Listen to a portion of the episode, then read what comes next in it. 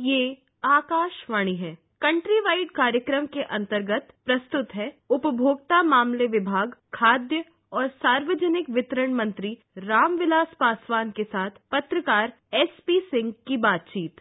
130 करोड़ की आबादी वाले देश में कमोबेश इतने ही उपभोक्ता हैं, जिनके हितों के संरक्षण के लिए हाल ही में संसद ने एक सशक्त उपभोक्ता संरक्षण अधिनियम पास किया है। इसी तरह देश की दो तिहाई आबादी, यानी 80 करोड़ से ज़्यादा लोगों को अति रियायती दर पर अनाज वितरण होता है। जिसकी ज़िम्मेदारी उपभोक्ता मामले और खाद्य मंत्रालय की है। देश के खाद्य प्रबंधन और उपभोक्ता हितों का ध्यान रखने का अहम दायित्व केंद्र सरकार में वरिष्ठ मंत्री रामविलास पासवान के पास है। इन्हीं से जुड़े विभिन्न मुद्दों पर हम पासवान जी से चर्चा करेंगे। पासवान जी, संसद में बीते मानसून सत्र में उपभोक्ता संरक्षण अधिनियम पास हो गया। वर्ष उन्नीस सौ छियासी के कानून और इस नए कानून में बुनियादी अंतर क्या है? जो पुराना कानून था, वो तैतीस साल पुराना था। और उस कानून के तहत जो है, उपभोक्ता को सीमित उसके पास में अधिकार थे। और वो अधिकार उतना ही था कि जब आप सामान खरीदते हैं, और उस सामान खरीदने में यदि कोई मानते हैं कि आपको शिकायतें हैं, या सामान खराब मिला, या जो भी शिकायतें हैं तो उनका आप क्या कहते हैं कि निराकरण के लिए एक ही रास्ता था, वो था कंज्यूमर कोर्ट कि आप कंज्यूमर कोर्ट में जाइए। कंज्यूमर कोर्ट तीन स्तर के हुए हैं। एक डिस्ट्रिक्ट का है फोरम जिसको कहा जाता है, एक स्टेट कमीशन एक नेशनल कमीशन तो ये था। जो नया हमारा कानून बना है, इसमें है कि आपको उसमें एक सीसीपीए है कंज्यूमर प्रोटेक्शन ऑथोरिटी तो कंज्यूमर प्रोटेक्शन ऑथोरिटी जो है, वो ऑथोरिटी को इतना बड़ा पावर दिया गया है। उसका चेयरमैन रहेगा, उस वाइस चेयरमैन रहेंगे, उसका एक इन्वेस्टिगेशन विंग रहेगा, जिसका हेड डीजी रहेगा। तो उसको तीनों तरह के पावर हैं कि आप सामान खरीदने के पहले जो है शिकायत है वो कर सकते हैं, सामान खरीदने के समय में कर सकते हैं और सामान खरीदने के बाद भी कर सकते हैं। और उसको एक अधिकार ये है कि जो पहले अधिकार इंडिविजुअल का था, कि सपोज़ कह लीजिए कि एक बोतल पानी है तो पानी का आपने शिकायत किया और कोर्ट में जाकर के ये साबित हुआ कंज्यूमर कोर्ट में नहीं, ये पानी तो क्या कहते हैं कि जो है, ये सब स्टैंडर्ड का है। तो आपको क्या कहते हैं कि उसका फ़ायदा होता था उसको रिलीफ मिलता था। अब ये नहीं है। अब है कि यदि पानी खराब मिला तो इसका मतलब उस लॉट में जितने पानी हैं वो सारे के सारे सब स्टैंडर्ड के हैं। या कोई गाड़ी का इंजन खराब है तो सारा का सारा इंजन खराब हुआ है। उस लाख का जितना इंजन जितना है उस सबको विड्रॉ कर सकता है सम्मन कर सकता है फाइन कर सकता है लाइसेंस कैंसिल कर सकता है। तो ये जो अधिकार हैं और इमीडिएट उसमें ये नहीं है कि आप कोर्ट में जाइए और ये कीजिए। उसको इमीडिएट अधिकार है ये करने का। तो इसलिए ये दोनों में जो एक क्लास एक्शन है और एक इंडिविजुअल एक्शन था। एक था कि खरीद के समय, एक है पहले भी खरीदने के बाद भी। तो ये क्या कहते हैं कि बुनियादी है। और तीसरा चीज़ क्या है कि उस समय में कोई ई कॉमर्स जानता नहीं था। अब ई कॉमर्स से खरीद बिक्री शुरू हो रही है। अब कहीं सामान नहीं मिला, नहीं भेजा, कहीं सामान जो है शिकायत मिलती है कि साहब जो है कहीं आपके पास में मोबाइल टेलीफोन के लिए आपने कहा तो उसके बदले में पत्थर भेज दिया। कहीं क्या कहते हैं कि जब केस किया तो मालूम हुआ कि साहब कंपनी ही नहीं है।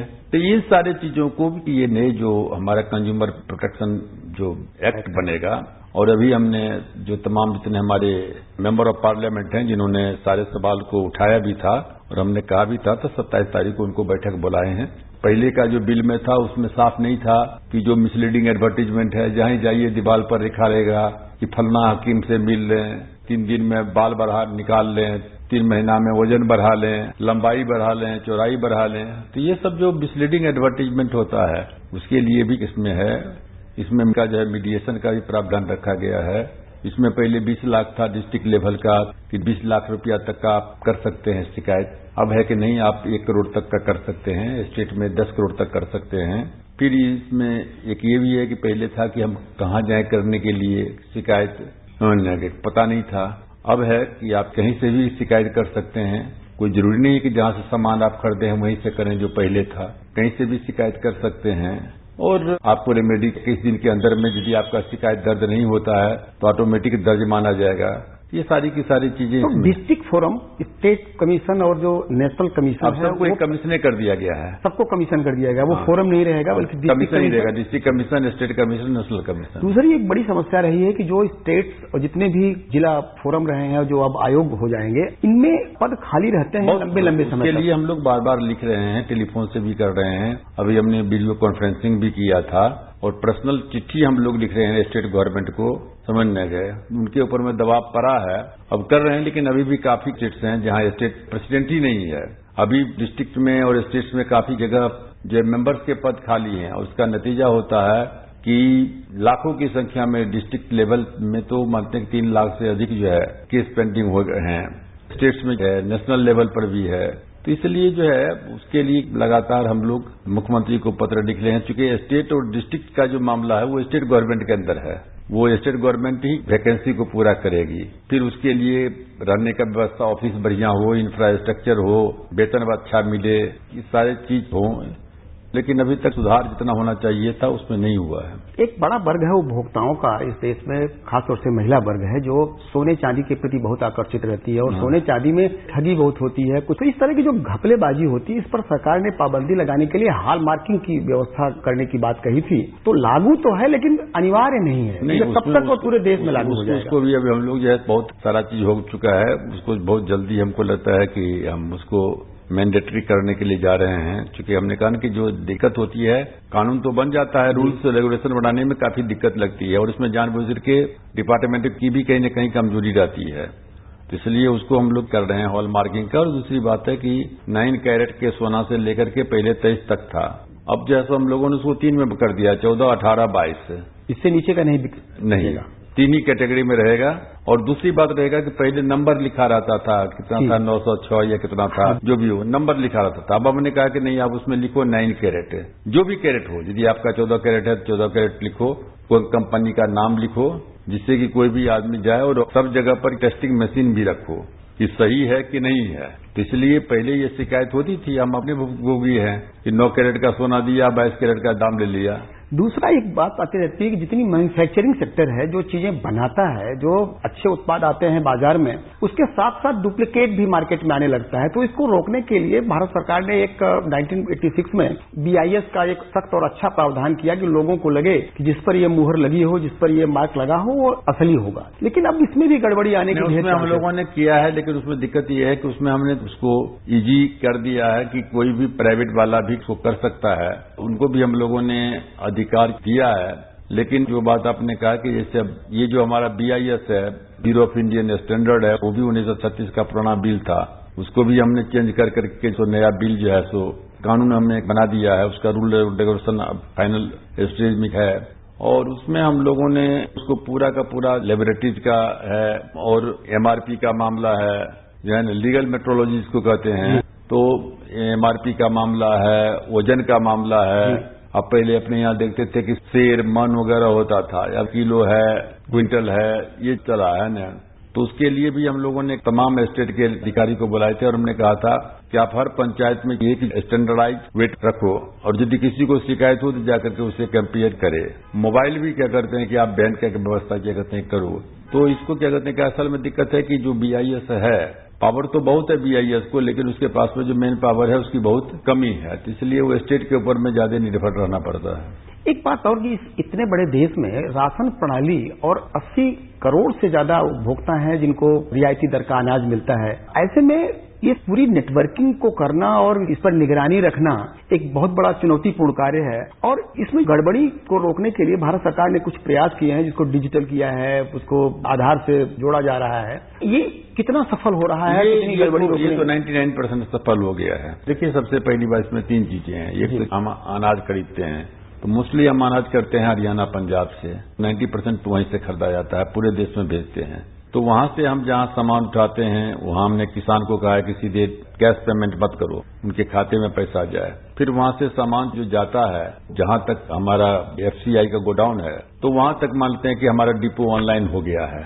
आप देख सकते हैं ट्रेन से जा रहा है, बस से जा रहा है, कैसे जा रहा है, नहीं जा रहा है। स्टेट में भी एंड टू एंड कंप्यूटराइजेशन करीब करीब हो चुका है। लेकिन क्या है कि स्टेट और नेशनल जैसे एफसीआई का जो अभी तक जोड़ नहीं हुआ, उसको तीन महीना का हमने समय दिया है, दिसंबर तक। कि दोनों को जोड़ करके जिससे हम यहाँ बैठे बैठे देख लें। नहीं तो यहाँ से वो गोडाउन में जाता है, फिर गोडाउन से स्टेट वाले ले जाते हैं अपने ट्रक में। अब वो ट्रक कहाँ गया, नहीं गया, ये पता नहीं चलता है। तो कभी कभी शिकायतें मिलती है कि अनाज का जो स्टैंडर्ड है, वो नहीं है।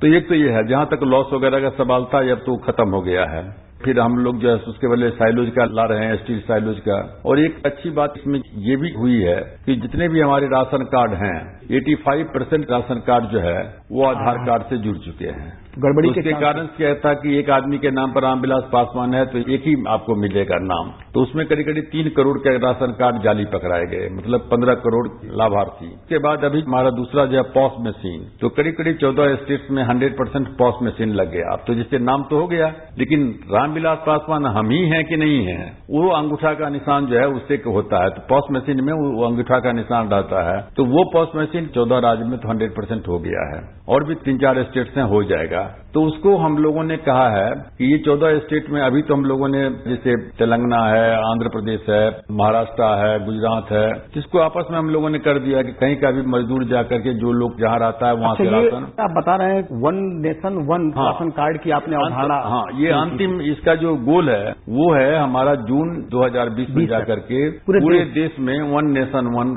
ration card तो वो कहीं से भी जाकर के बिहार का आदमी यदि है कहीं मान लीजिए जम्मू कश्मीर में है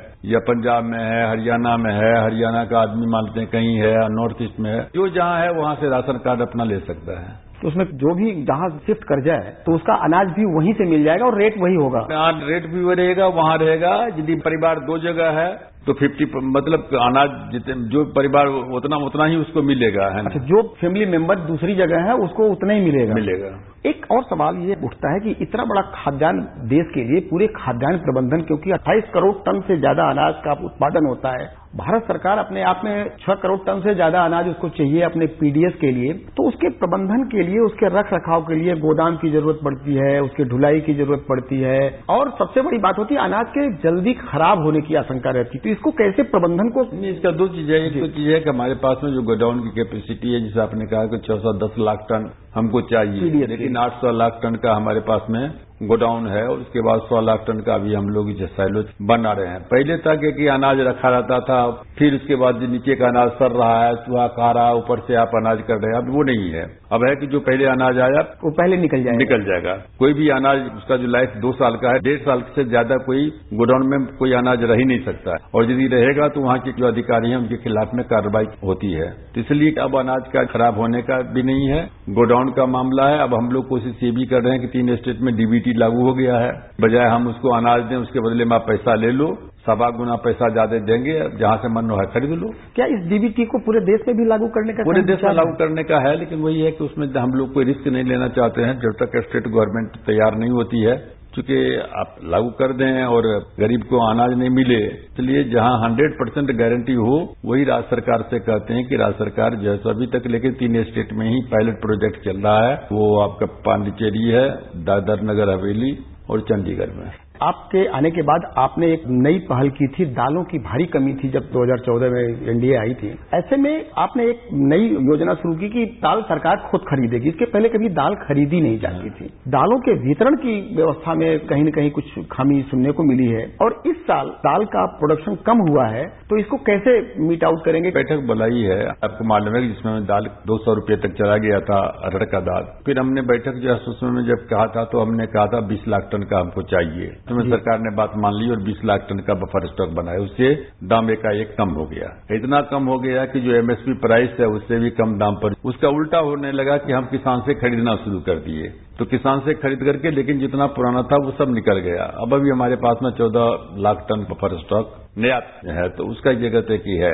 लेकिन जो पैदावार है, वो जो आपने कहा कि वो सही है कि 2017-18 में दो सौ चौवन लाख टन का पैदावार हुआ था। और इस बार 18-19 में घट करके दो सौ चौंतीस लाख टन हुआ है। और 14 लाख टन हमारे बफर स्टॉक में है और 20 लाख टन जो हमारा एग्रीकल्चर डिपार्टमेंट है, लेकिन उसके बावजूद भी कमी रहेगी। मैं आज भी दावे के साथ में कह सकता हूँ कि पूरे देश में जितने लोग आकाशवाणी के माध्यम से समाचार को सुनते हैं उतना कोई दूसरा जो है मीडिया नहीं है। पासवान जी आकाशवाणी से बात करने के लिए आपका बहुत बहुत धन्यवाद। अभी आप सुन रहे थे उपभोक्ता मामले विभाग खाद्य और सार्वजनिक वितरण मंत्री रामविलास पासवान के साथ पत्रकार एसपी सिंह की बातचीत। ये कार्यक्रम आकाशवाणी के समाचार सेवा प्रभाग द्वारा प्रस्तुत किया गया। इस कार्यक्रम के संबंध में अपनी प्रतिक्रिया आप हमें ईमेल कर सकते हैं। पता है A I R N S D talks at Gmail dot com ये कार्यक्रम फिर से सुनने के लिए लॉग ऑन करें हमारी website news on a AIR